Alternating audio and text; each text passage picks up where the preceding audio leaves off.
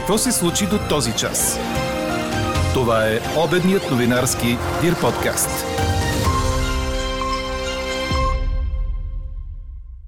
От днес пак вкъщи от 5 до 12 клас. Така се учи в София и още три области в страната, а в понеделник и в още 6 други, между които Пловдив и Варна.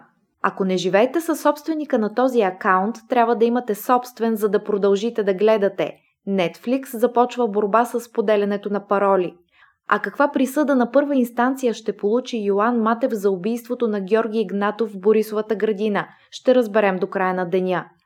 Дори и да имаш пари, нямаш живот – това е само един от знаковите коментари, които вие пишете по темата ни днес, а тя е свързана с въпроса Една година COVID-19. Добре ли сте? С парите. Кои са другите ваши коментари, които ни впечатлиха? Чуйте в края на този подкаст. Говори Дирбеге. Добър ден, аз съм Елена Бейкова. Чуйте подкаст новините по обяд – след снежните дни днес ни очакват температури до 11 градуса, обещава синоптикът на Дир подкаст Иво Некитов. На отделни места е възможно да се образуват краткотрайни мъгли, които още преди обяд ще се разсеяват. През деня ще има значителна облачност и ще духа слаб вятър от югозапад. От днес за две седмици към дистанционно обучение преминават всички ученици от 5 до 12 клас в София и областите Бургас, Силистра и Смолян, припомня БНР. Мярката вече е в сила в Благоевград, Враца и Ямбол. Ето и другите мерки, които се предприемат заради повишеното разпространение на новия вариант на COVID.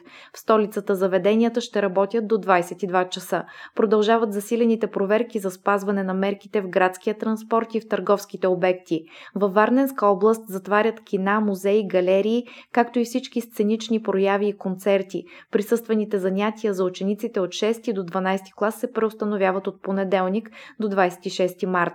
В област Велико Търново от днес спират работа тържищата и пазарите за промишлени стоки на открито. Ограничават се и масовите мероприятия. От понеделник на училище онлайн ще са вече и големите ученици в Пловдив, Перник, Добрич, Пазарджик и Сливен. В Кюстендил това ще въжи за децата от 5 до 11 клас, а във Варна за тези от 6 до 12. В Свищов затварят детските градини и училищата, всички минават на онлайн занятия. А новите случаи на коронавирус през последните 24 часа са 3121 или около 18% от направените тестове, показват данните на Здравното министерство. В болница са над 6600 души, вакцинирани са още 1530 българи. В рамките на месец, два, три в цяла Европа има недостиг на ваксини. В рамките на още няколко месеца ще има излишък на ваксини. Това мнение изрази пред БНР Деян Денев, който оглавява Асоциацията на научно-изследователските фармацевтични производители в България. Няма търговска война за ваксините. Има проблем и се търси виновен, смята той. Денев сравни поръчването и снабдяването с ваксини с уравнение с няколко неизвестни на фона на сложния производствен процес. Според него вакцинационна кампания, която да има 70% покритие и повече, каквито са целите, трудно може да има не само в България. Това означава, че сега прилаганите вакцини ще трябва да се подобряват и адаптират, посочи още Денев. Какво още очакваме да се случи днес? Каква присъда на първа инстанция ще получи Йоан Матев, подсъдим за убийството на 15-годишния Георги Игнатов в столичната Борисова градина, ще стане ясно днес след произнасянето на Софийския градски съд. БНР припомня, че прокуратурата е поискала максималното възможно наказание.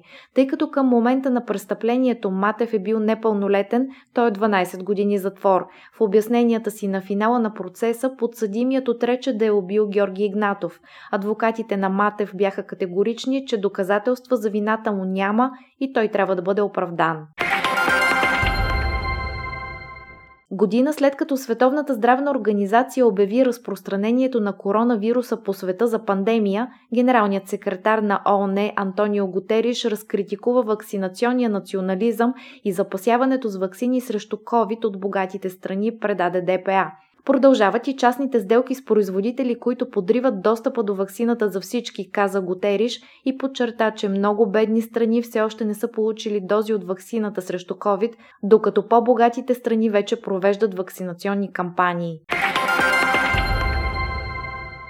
Телевизионно обращение президентът на Съединените Американски щати Джо Байден обяви, че ще разпореди на отделните щати до 1 май да вакцинират срещу коронавируса всички пълнолетни граждани и призова сънародниците си да останат бдителни към заразата.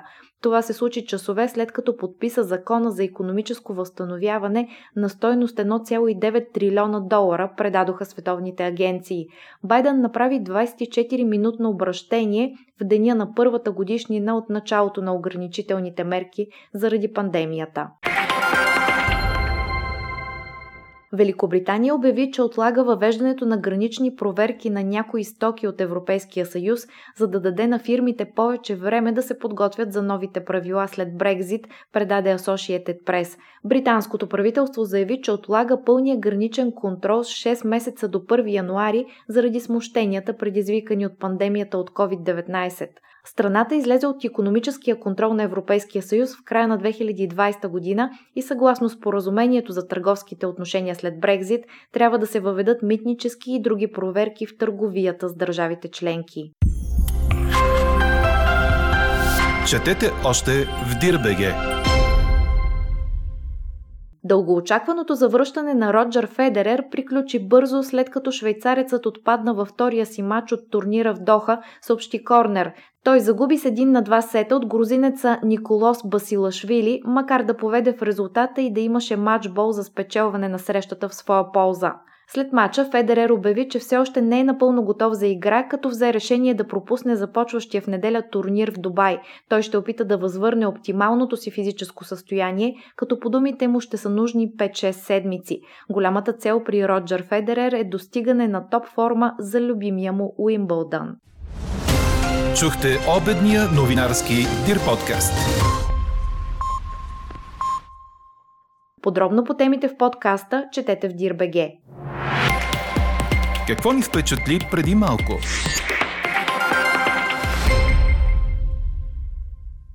Компанията за видеостриминг Netflix изпробва мерки срещу споделянето на парола за гледане на филми от хора, които не са абонати на услугата, предаде BBC. Някои потребители съобщават, че виждат предупреждение, което гласи Ако не живеете със собственика на този акаунт, трябва да имате собствен, за да продължите да гледате. Говорител на компанията съобщи пред BBC, че тестът има за цел да провери дали хората, използващи акаунти в Netflix, са упълномощени за това. Все още не е взето решение дали това ще се разпространи из цялата мрежа. Първоначално потребителите ще могат да удостоверяват, че имат достъп до акаунта с код изпратен с SMS или имейл. А какво ще кажете за това?